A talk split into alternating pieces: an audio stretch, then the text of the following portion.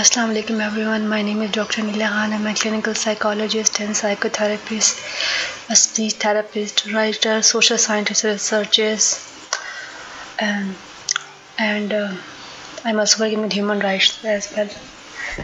Today I'm going to talk about um, autism. But before that, I would like to tell you that uh, I have changed the name of my channel. I was thinking about like I was, you know, I was thinking about uh, what it would be like uh, the name a suitable name for that. So I come up with many different names. So at the end I decided that it should be recovery. Uh, you know what recovery means? Like uh, you are doing well or okay but um, re- due to some problem you encounter some issue you get you know uh, you lose your grounds. You lose your ground like you you lose the work you were doing before. Or in other words you could say that um, in this channel we will mostly talk about not only about what is the problem but we will talk about the um, possible uh, you know the possible way the possible solution you can say um, and what is the what is the research on that uh, solution we will talk about that mostly so today we are going to talk about autism like what is autism autism is uh, nowadays it is called autism spectrum disorder and autism is a complex neurobehavioral condition uh, which includes impairment in social interaction and um, social interaction से मुराद ये होता है कि um, आप जो बातचीत करते हैं for that we need language but but दो इंडिविजुअल्स और दो children who are suffering from autism उन they don't know how to talk या उनके लैंग्वेज के जो माइल स्टोन होते हैं वो डिले होते हैं. So what is milestone what are developmental milestone we will talk about that in some other in some other recording today we are going to talk about what is autism so इसमें क्या होता है कि developmental mile stone delay होते हैं बच्चे के about that language communication skill उसमें uh, बच्चा लैक करते कम्युनिकेशन स्किल और मोस्ट ऑफ़ द टाइम वो बिहेवियर्स uh, को रिपीट कर रहा होता है। Repeated behaviour sense like they will flap their hands they will produce some giggling sound shriek sound like that giggling mean हँसते रहना श्रीक साउंड लाइक चीख तक जो जैसी होती है उस तरह की आवाज़ निकालते हैं। या फिर sometime they do flips things you know flip कर रहे होते चीज़ों को और समटाइम चीज़ों को ऑर्डर में करना। So these are some you know some different symptoms जो मेरे पास अब तक जितना मैंने काम किया है। मैं प्रैक्टिस मुझे पेरेंट्स ने रिपोर्ट किए हैं। सो ऑटिज़म स्पेक्ट्रम और या स्पेक्ट्रम डिसऑर्डर जो है um, इसमें सबसे इंपॉर्टेंट जो की है that is trouble with communication ना पेरेंट्स क्या करते हैं जब मेरे पास आते दे सेट के हमें लगता है कि हमारा बच्चा जो है बिल्कुल ठीक है, सब कुछ उसका ठीक है बिहेवियर भी ठीक है और मतलब अगर इसमें कम्युनिकेशन आ जाएगी इसमें लैंग्वेज आ जाएगी तो बिल्कुल ठीक हो जाएगा। तो उस चक्कर में ये लोग क्या करते हैं कि उसके बिहेवियरल एस्पेक्ट को सोशल कम्युनिकेशन को सोशल अट्रैक्शन को सोशलाइजेशन को पीयर के दरमियान जो उनकी अट्रैक्शन होती हैं, जब प्ले जो बहुत इंपॉर्टेंट है, उसको बिल्कुल साइड पे करके या उसको बिल्कुल इग्नोर कर देते हैं वो एम्फोसाइज करते हैं ज़बरदस्ती बच्चे को और स्पीच ना वट दे डू जब हम स्पीच थेरेपी करते हैं या कोई भी थेरेपिस्ट जब स्पीच थेरेपी कर रहा होता है, बच्चे को इन्फोर्स किया जाता है कि वो एक ख़ास तरह का वर्ड या साउंड प्रोड्यूस करे. जब वो एक खास तरह का वर्ड या साउंड प्रोड्यूस किया जाता है, जब उसको इन्फोर्स करते हैं इन सेंस ऑफ़ लाइक सबसे कोई चीज़ ले लेते हैं जो उसकी, जो उसने एक ख़ास तरह की कोई अटैचमेंट डिवेल्प की होती किसी भी ऑब्जेक्ट के साथ, वो आप उससे ले लेते हैं और उसको मजबूर किया जाता है कि बोले तो ज़बरदस्ती वो बोल देता है.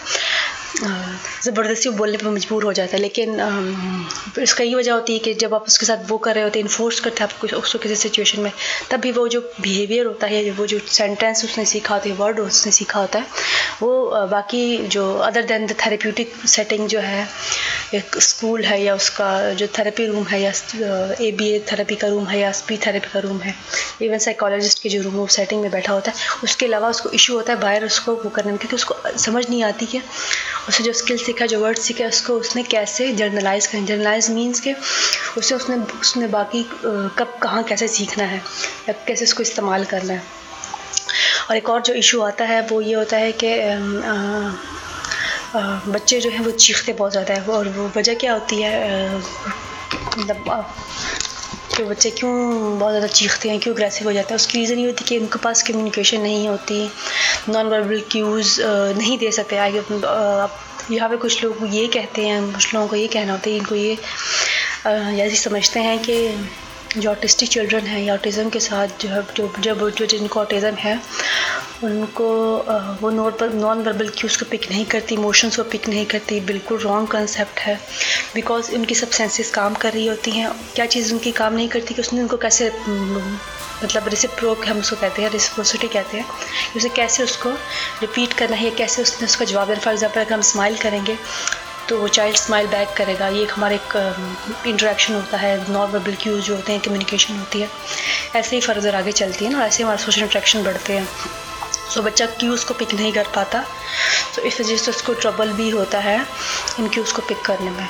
सो अब ना तो वो अपने तभी बच्चे चीखना शुरू करते कि उनको समझ नहीं आती और वो उनका समटाइम ऐसा हम लोग करते हैं कि बहुत ज़्यादा इन्फोर्स कर देते हैं किसी भी चीज़ में, किसी भी सिचुएशन में कि वो आप उनसे कहते हैं कि बोलें वो जो वो बोल तो देते लेकिन यही वजह होती है कि वो उसको एक्सटेंड नहीं करते कि जो आपने उसके साथ एक सेटिंग में आपने उसके साथ एक बिहेवियर किया, एक बिहेवियर थेरेपी अगर आपके साथ कर रहे हैं, आपने कोई चीज़ सिखाई है, कोई स्किल सिखा रहे हैं तो उसको एक्सटेंड कैसे करेंगे ये बहुत टेक्निकल होता है। थेरेपी जो है ये चीज़ें आती हैं।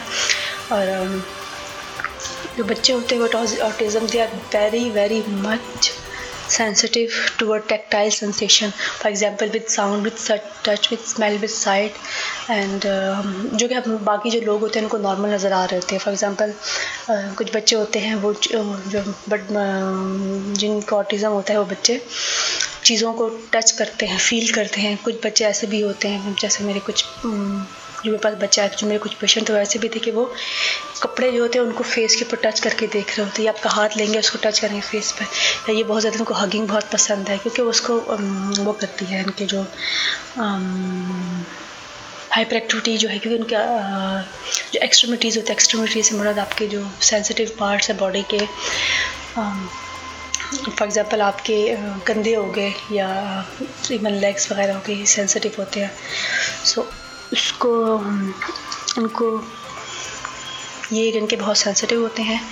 और इस पर अगर आप इनको टच करेंगे तो ये लोग काम हो जाएँगे। तभी हम मदर को सजेस्ट करते हैं कि अगर उनका बच्चा बहुत ज़्यादा हाइपर एक्टिव है तो आप उनकी आ, कोई भी ऑयल ले लें।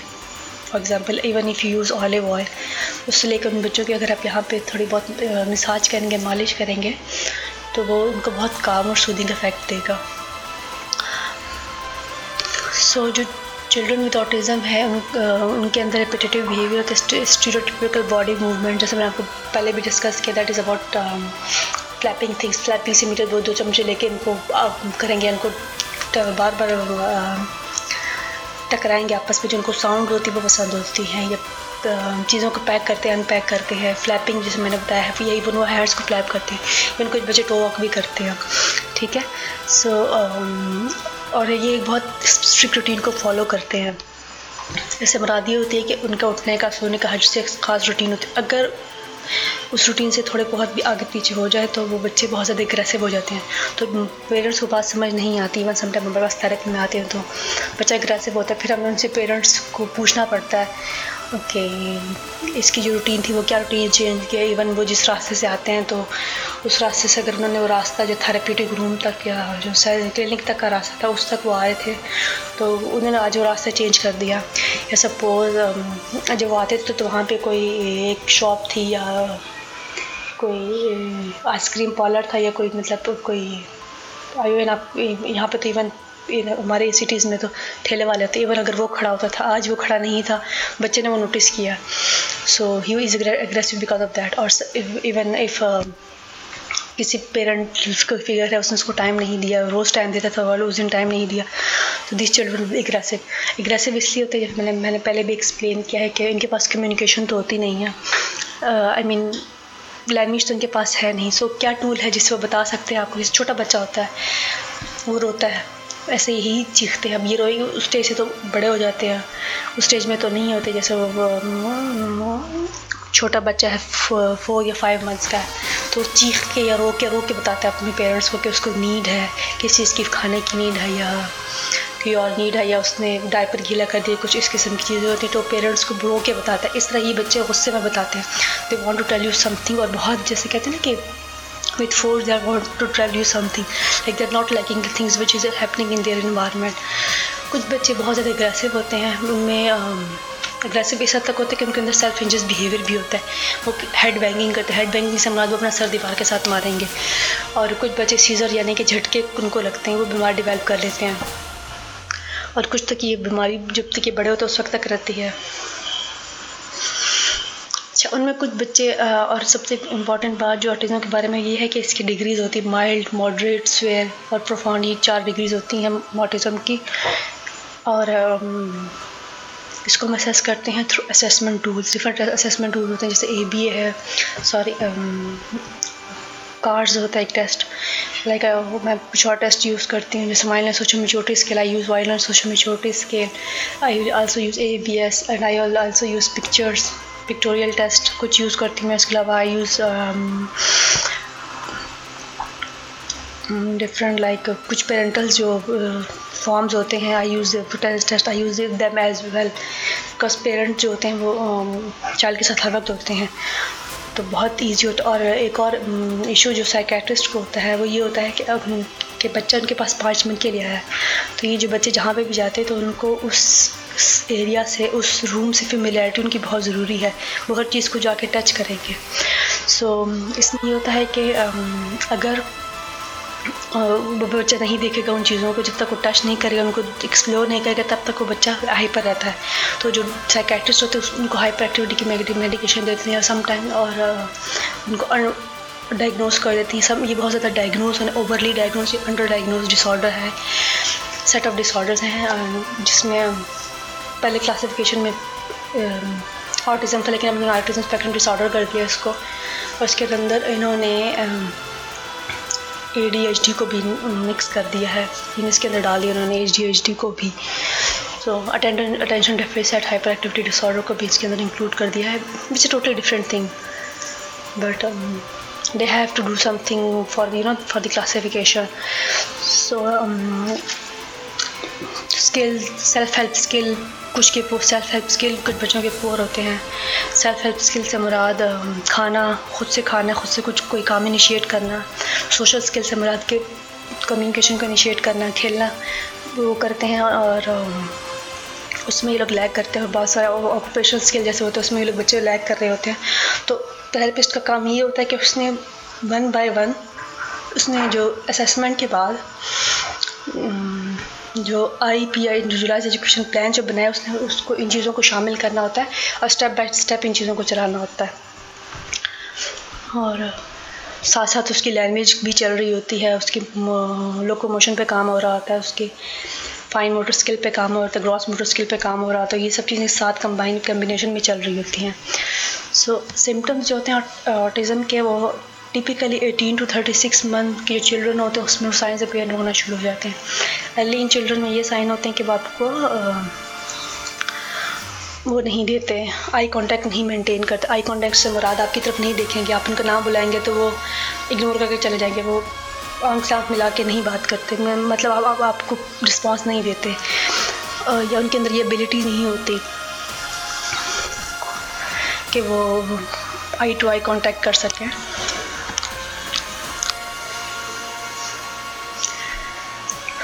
अब आजकल जैसे अब फ्यू डेज़ बिफोर मैंने एक इवन एक कॉन्फ्रेंस भी अटेंड की थी और I usually read a lot about research because I am researcher as well nowadays they are saying that autism बहुत ज़्यादा बढ़ गया आई वुड लाइक टू से एक तो सबसे बड़ी बात अंडर डायग्नोज है ओवर डायग्नोज है? ये डिसऑर्डर ठीक है because it is basically neuro generative neuro developmental disorder so इसमें यह होता है कि um,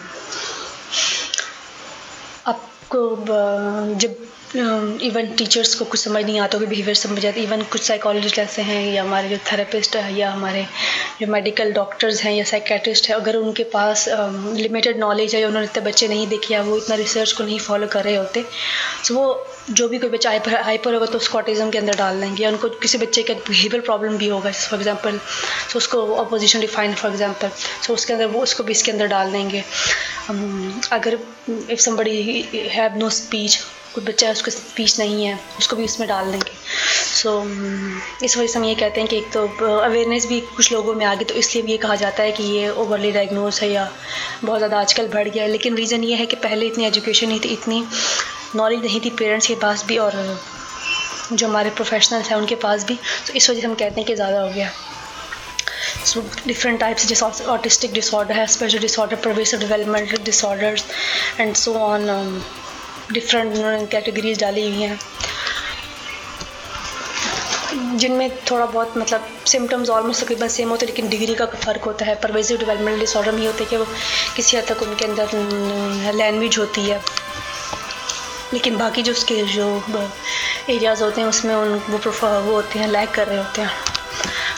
अच्छा पहले जो कॉजेज़ होते हैं ऑटिज़म की पहले पेरेंट्स के कहना था और ये पेरेंट्स कह रहे हैं पेरेंट्स के बारे में कहा जाता था जो प्रोफेशनल्स या रिसर्च के, वो ये कहते थे कि ये कोल्ड मदर जैसे होती हैं रेफ्रिजरेटर मदर एक टर्म इस्तेमाल हुई थी। इसकी वजह से लोगों, बच्चों को ऑटिज़म होता है। वो कॉज करती है ऑटिज़म को। लेकिन पैसेज ऑफ़ टाइम जब इसके ऊपर मजीद रिसर्च हुई तो उन्होंने मिसकनसप्शन को हटा दो कि बहुत ज़्यादा लोग अभी तक ट्राई कर रहे हैं, बहुत ज़्यादा रिसर्चेज हो रही है, लेकिन कोई अभी तक नॉन कॉज नहीं आई उसके बाद एक बहुत मिथ चली थी ऑटिज़म के बारे में कि it is caused by you know जो हम लोग, बच्चों को इम्यूनाइजेशन का जो प्रोसेस होता है, बच्चों का जो कुछ इंजेक्शन उनको लगाए जाते हैं मतलब सर्टन एज उसकी वजह से होता है। अब उसमें ये था कि वो उन्होंने कोई स्पेसिफिक सैंपल लिया था और उसके उसके उन्होंने जो रिज़ल्ट को जनरलाइज कर लिए थे। लेकिन साइंस में हमेशा ये होता है किसी भी चीज़ को प्रूफ करने के लिए कि वो जो सेटिंग होती है किसी भी साइंटिफिक सेटिंग थी एक्सपेरिमेंटल सेटिंग थी, वो जितना रिपीट करेंगे और उसका रिज़ल्ट सेम आएगा तो वो एक स्टैब्लिश फैक्ट होता है। लेकिन ये सब में हम कह सकते हैं उसको, उसके बारे में, जिनकी कोई ख़ास वो नहीं होती। बेसिस नहीं हो सकती, हम ये कह सकते हैं। और फिर कुछ लोग ये कहते हैं कि उनके जो न्यूरॉन्स होते हैं, जो ब्रेन में न्यूरॉन्स जो हमारे न्यूरल एक्टिविटी को करते हैं माइंड से जो हमारे बॉडी ऑर्गन से माइंड को ले, तक लेके जाते हैं, हमारी कम्युनिकेशन थ्रू न्यूरॉन्स हो रही होती है तो उसके अंदर जो है, उनकी थोड़ा गैप गैप होता है, उसकी जो शीट होती है, उसमें गैप होता है प्रोटेक्टिव शीट होती है तो वो जो हम जो हमारी न्यूरो ट्रांसमीटर इन्फॉर्मेशन लेके जा रहे थे सेंसरी इन्फॉर्मेशन जो सेंसरी इनपुट होती है, जब ब्रेन से वापस आती है तो वो ओवरलैप कर जाती है। या कुछ ये कहते हैं कुछ लोग ये कहते हैं कि उनका जो सर्कट है न्यूरो सर्कट में जो पे एक्सान जो एंडिंग होती है, वो बहुत ज़्यादा वो कर जाता है कंजस्टेड होता है। तो इस वजह से वो चीज़ें आपस में ओवरलैप करती हैं। कुछ रिसर्चेस ये कहते हैं कि सेरिबेलम जो होता है अंडर साइज़ होता है, लेकिन ये भी मिथ थी जिसको उन्होंने थ्रू रिसर्च जिसको उन्होंने इसको डिस्कार्ड कर दिया है। कुछ कुछ रिसर्चेस ने ये प्रूफ किया कि इनका जो मैगडेला होता है वो ज़्यादा डेवलप हम कह सकते हैं वो होता है और डिफरेंट रिसर्चेज हैं। लेकिन आज तक कोई नोन कॉज नहीं हो सकी। उसकी कब कुछ लोग ये कहते हैं कि जो मदर्स होती हैं रिसर्चेज ने ये प्रूफ किया जो मदर को जिनको डिप्रेशन था ये कोई किसी ख़ास केमिकल से वो इनकाउंटर किया उन लोगों उन बच्चों में आ, ये देखा गया है। मेटरनल मेटाबॉलिक अगर use of alcohol risk increase हो जाता है डायबिटिक डायबिटीज़ या ओबेसिटी है तो ये इंक्रीज़ हो जाता है। ये रिस्क इंक्रीज़ होता है बच्चों का। लेकिन still there is not a known cause for autism और एक और कुछ और रिसर्चर फैक्ट इस बारे में भी हैं कि ये जो जीन कैरियर होता है for autism it is coming from the father side X chromo X जो क्रोमोसोम होता है, उसके अंदर ये जीन कैरियर होता है। और अगर हम ट्विन स्टडीज़ की बात करें जेनेटिक्स की बात करें तो ये देखा गया है कि जो आइडेंटिकल ट्विंस होते हैं, उनमें अगर एक बच्चे को ऑटिज़म है तो चांस है कि दूसरे बच्चे को भी होगा। लेकिन उसका ताल्लुक जो है, वो हम पेरेंट्स के साथ अभी नहीं थे, सही तरीके से जोड़ पा रहे हैं कि what is the main cause या ऑफ़ द ऑटिज़म इवन ये भी कहा जाता है कि कोई एक कैरियर होता है जीन कैरियर होता है, या एक नाइलिस्टिक टाइप ऑफ़ कैरियर होता है, जो एकदम से कुछ बच्चों में आ जाता है। और ये मेल में ज़्यादा था as compare to female there are many many different reason for that will talk about that later so it's a known fact that there is no evidence that child psychology environment such as care care caregiver to child autism cause so there is no autism like so there is no can say tract like that कि these are the reason these are the causes for autism symptom I almost known about autism कि क्या symptoms हैं communication की problem हो सकती है बच्चों को, और कुछ डेवलपमेंटल माइलस्टोन कुछ बच्चों के डेले हो सकते हैं, कुछ के और एक और चीज़ भी ये देखी जाती है कि ज़रूरी नहीं है कि कोई भी बच्चा बाय बुक ऑटिस्टिक नहीं होता और हर बच्चा एक ऑटिस्टिक बच्चा दूसरे बच्चे से चेंज होता है। हम एक गोल किसी भी प्रॉब्लम का गोल लेते हैं फॉर एग्ज़ाम्पल हाइपर एक्टिविटी तो हर बच्चे में डिफरेंट होगी। अगर कुछ बच्चे में हाइपर एक्टिविटी इस तरह से डिफरेंट है कि वो बहुत ज़्यादा भागता, दौड़ता है तो हाइपर एक्टिविटी की ये टाइप हो सकती है। दूसरे बच्चे की ये टाइप हो सकती है कि वो कोई भी चीज़ों में जो खेलता है, वो ज़्यादा खेले जा रहा है, खेली जा रहा है। वो फ़िज़िकल एक्टिविटी बार बार कर रहा है या वो अगर कुछ चीज़ों को ऑर्डर में करे तो वो बार बार करता है। तो कुछ लोग इस तरह से वो कुछ लोगों का जो ऑटिज़म है वो जो सिम्टोमेटिक पिक्चर है वो इस तरह से अपने आप को वो कर सकती है। शो करती है। सो टाइप्स की थोड़ी बहुत हमने बात कर ली है। और थोड़ी बहुत हम ट्रीटमेंट की बात करते हैं। कुछ ट्रीटमेंट टाइप्स होती हैं जो जिनको हम natural naturalistic developmental behaviour intervention यानी कि बिहेवियर इंटरवेंशन हम बच्चों पर अप्लाई करते हैं।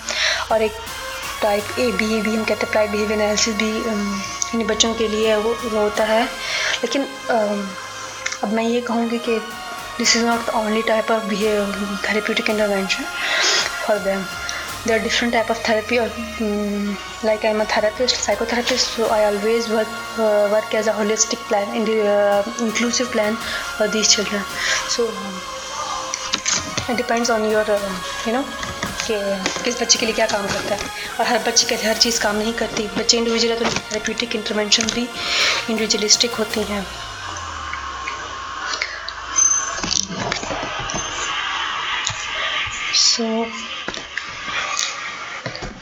play therapy is a you know this a treatment called play therapy उसमें थ्रू प्ले प्रिटेंटेड प्ले जिसे हम कहते हैं, उसके थ्रू जो है बच्चों को सिखाया जाता है कुछ कोई हम अगर हम उसको स्किल सिखाना चाहते हैं तो थ्रू प्ले थेरेपी हम सिखाते हैं।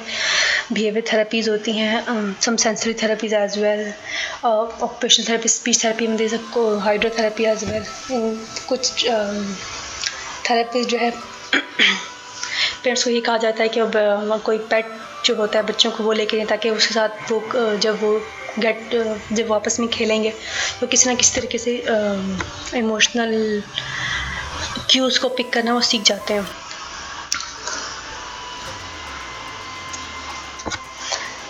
अप्लाई बिहेवियर एनालिसिस में जैसे पॉजिटिव बिहेवियर को रिवॉर्ड किया जाता है नेगेटिव बिहेवियर को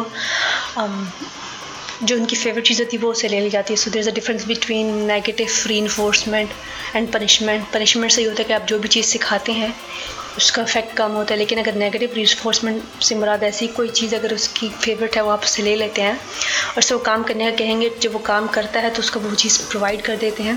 That is called negative reinforcement लेकिन इसका काम जो है बिहेवियर को एक्सटेंड करना होता है। और ये बहुत हेल्पफुल होती है हमें कोई भी चीज़ को सिखाने में। फिर with the passage of time हमने डिस्क्रीट ट्रायल ट्रेनिंग के थ्रू हमने उसको जो इंटेंसिटी होती है मोटिवेशन की पॉजिटिव उसको हमने कम करना होता है। फिर हम पाइवोट पाइवेट रिस्पॉन्स ट्रेनिंग बच्चों की की जाती है, जिसमें उनको मोटिवेट किया जाता है to communicate and early intervention बहुत इंपॉर्टेंट होती है बच्चों के लिए। अगर पेरेंट्स को कोई भी अनयूजल साइन नज़र आते हैं अपने बच्चों में, और सबसे आसान जो हम लॉजिक देते हैं पेरेंट्स को हम ये देते हैं कि आप हमें बताएँ, अगर उनके और बच्चे भी, और बहन भाई भी हैं उस बच्चे के, जो हमारे क्लाइंट है, उसके पेशेंट है, उसके हमें बताएँ कि इसने जैसे बाकी बच्चे अगर चार महीने में उन्होंने एक ख़ास बिहेवियर शो किया बैठने वाला या क्रॉलिंग का तो ये बच्चा कब इसने क्रॉलिंग स्टार्ट की थी? तो वो इसके थ्रू मदर जो पेरेंट्स होते हैं उनको बहुत आसान होता है डिफ्रेंशिएट करना between the the behaviour abnormalities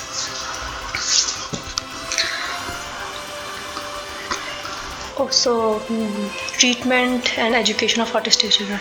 So there is a um, you know जो ऑटिस्ट अगर आपके कोई भी बच्चा ऑटिस्टिक है इवन कोई और भी जैसे बिहेवियर प्रॉब्लम्स होती हैं लर्निंग डिसेबिलिटीज़ होती हैं सो जो हमारी सिस्टम है एजुकेशन सिस्टम है, कुछ लोगों ने अभी काम करना शुरू कर दिया, कुछ एजुकेशन सिस्टम ने साइकोलॉजिस्ट को इंक्लूड कर लिया, कुछ शेडो टीचर को इंक्लूड करते हैं, लेकिन सबसे बेस्ट तरीका ये होता है, कुछ लोगों ने इनके लिए अलग से स्कूल खोले, उसमें बहुत ज़्यादा प्रॉब्लम्स होती हैं बच्चों को, कि बहुत ज़्यादा ऐसे बिहेवियर भी सीख जाते हैं, जो कि उनको नहीं सीखने चाहिए थे और it's quite difficult for the therapist to learn these you know कि आप उनके उनके बिहेवियर से वो चीज़ों को ख़त्म करें।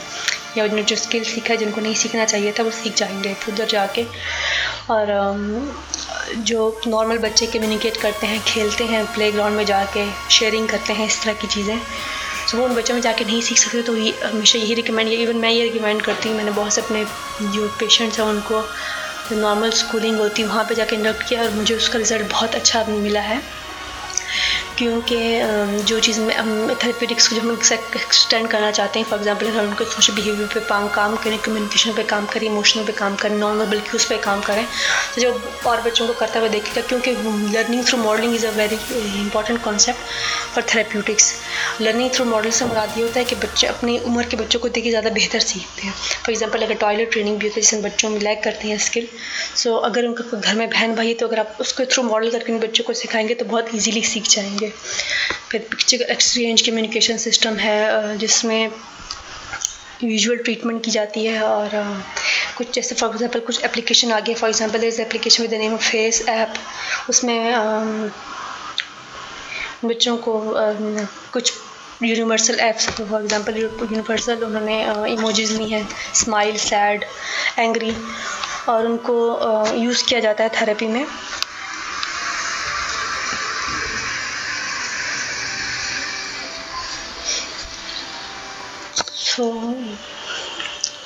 As far as medication is concerned, I'm a psychologist, so I don't recommend. Uh, or this is not my area of expertise of medication, but um, I would like to say that there are certain medication for the children जो उनके hyper activity level को एक हद तक